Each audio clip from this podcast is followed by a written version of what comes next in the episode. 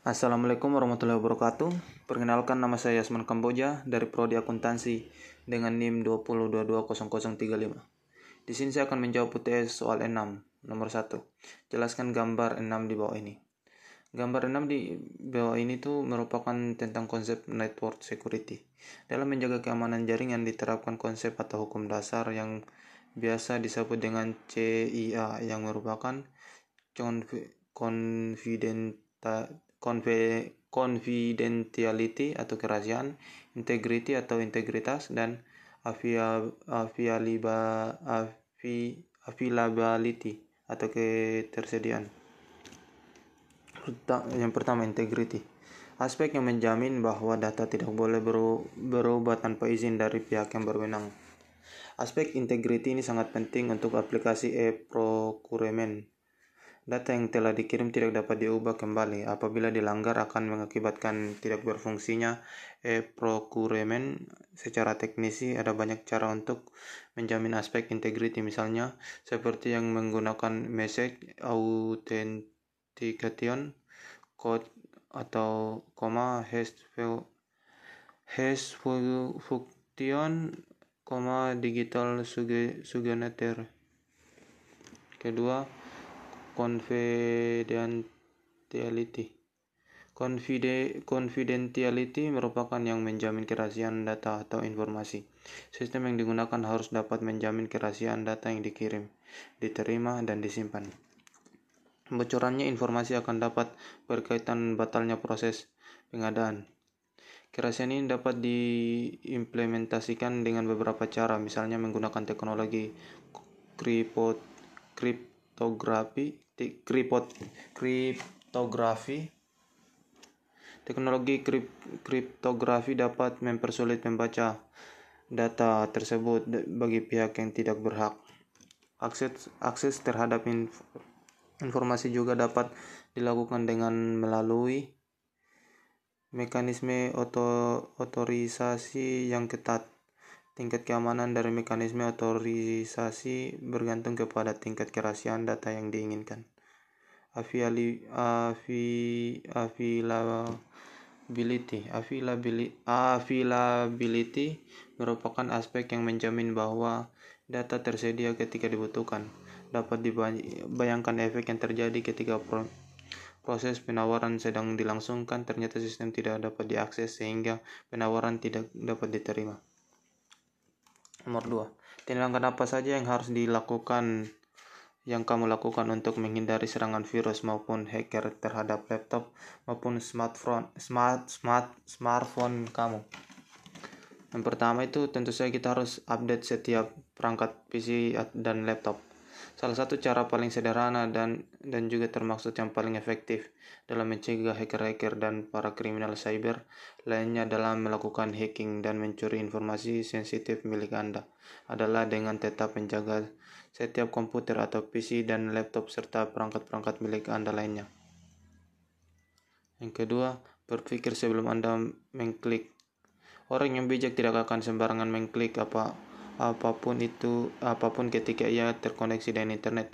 Menurut data Intel Security 95% dari kasus peretasan yang terjadi di tahun 2013 lalu disebab, disebabkan oleh ketidaksadaran pengguna dalam mengklik tautan yang muncul di layar komputer atau perangkat mobile. Yang ketiga, bukan mengingat tapi manajemenkan paspor. Kombinasi, kombinasi paspor yang kuat, tindakan yang kuat tindak tidaklah cukup. Anda perlu mengingatnya. Padahal faktanya kini Anda tidak perlu mengingat paspor secara detail. Sebab kini telah banyak aplikasi manajemen paspor yang dapat dimanfaatkan. Buatlah paspor yang sangat kuat, umumnya sulit diingat, dan ap aplikasikanlah software manajemen paspor. Keamanan Anda akan lebih terjamin. Yang keempat, gunakan VPN, Virtual Private Network. VPN adalah salah satu elemen penting dalam proses peng pengaman diri dari risiko yang risiko kejahatan cyber. Yang kelima, autentikasi dua langkah fitur keamanan. Autentikasi dua langkah saat ini sudah banyak digunakan di banyak layanan berbisnis internet khususnya bagi layanan-layanan perbankan atau layanan lain yang berhubungan dengan sektor finansial. Sistem keamanan ini sangat aman karena saling selain diminta memasukkan paspor umum umumnya proses autentikasi dilakukan dua langkah akan melibatkan nomor ponsel pribadi Anda. Nomor 6 yang ke, atau yang keenam, install antivirus software dan yang ketujuh membuat backup data. Kedelapan, konsultan keamanan untuk menentukan seberapa amannya bisnis Anda.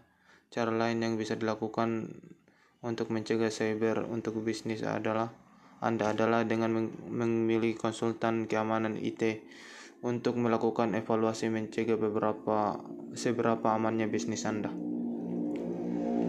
Nomor 3. Sebutkan 5 serangan virus dan hacker terhadap komputer, laptop ataupun smartphone. Bagaimana cara kerja virus tersebut dan apa saja akibat dari serangan tersebut. Yang pertama itu serangan worm, worm. ROM merupakan virus komputer yang tidak terlalu berbahaya, namun apabila dibiarkan terus-menerus, maka virus ini dapat membuat penyimpanan komputer penuh dengan cepat dan membuat sistem komputer menjadi rapuh. Virus ini dapat menggandakan diri dengan cepat dan dapat membuat file acak tidak berguna pada komputer. Hal inilah yang menyebabkan memori dan hard disk akan penuh dengan virus ini. Virus ROM, ROM ini dapat menginfeksi komputer yang menggunakan email dan terhubung dalam jaringan internet. Hal ini sama dengan yang dilakukan oleh virus Trojan. Yang kedua, Trojan. Jenis virus komputer ini dibuat dengan serangan mengontrol, mengendalikan data, atau bahkan mencuri data yang ada pada komputer. Sama halnya dengan virus ROM, virus Trojan, Trojan ini bisa muncul melalui jaringan internet dan juga email yang diterima oleh pengguna serta data pribadi yang tidak dipassword. Tujuan dari Trojan adalah memperoleh informasi dari target seperti password, kebiasaan user yang tercatat dalam sistem log, data, dan mengendalikan target. Yang ketiga, backdoor. Backdoor merupakan virus jenis komputer yang hampir sama dengan Trojan, namun backdoor biasanya menyerupai file yang baik, baik misal saja misalnya game, Backdoor merujuk kepada mekanisme yang dapat digunakan untuk mengakses sistem aplikasi atau jaringan. Selain itu, mekanisme yang umum digunakan seperti melalui proses login atau proses autentikasi lainnya. Yang keempat, spyware. Spyware merupakan jenis virus komputer yang bekerja untuk memantau komputer yang terinfeksi. Spyware merupakan turunan dari perangkat lunak berik beriklan yang memantau kebiasaan pengguna dalam menggunakan penjelajahan internet untuk mendatangkan banyak ik banyak iklan kepada pengguna. Tetapi karena perangkat lunak beriklan kurang banyak berbahaya karena tidak melakukan pencurian data, spyware spyware melakukannya dengan mengirim hasil yang dikumpulkan kepada pembuatnya. Spyware dapat menimbulkan kerugian seperti pencurian data, tambahan biaya internet, dan membuat koneksi internet semakin lambat. Yang kelima, rogue. Rogue merupakan program yang meniru program antivirus dan menampilkan aktivitas layaknya antivirus normal dengan memberikan peringatan-peringatan palsu tentang adanya virus. Tujuannya adalah agar pengguna membeli dan mengaktifkan program antivirus palsu itu dan mendatangkan uang bagi pembuat virus rogue tersebut. Juga rogue dapat membuka celah keamanan dalam komputer guna mendapatkan jenis virus lain. Adapun jenis virus lain yaitu root rootkit, hmm, selanjutnya web scraping virus, terus ada multi multi party virus, terus ada memory resident virus.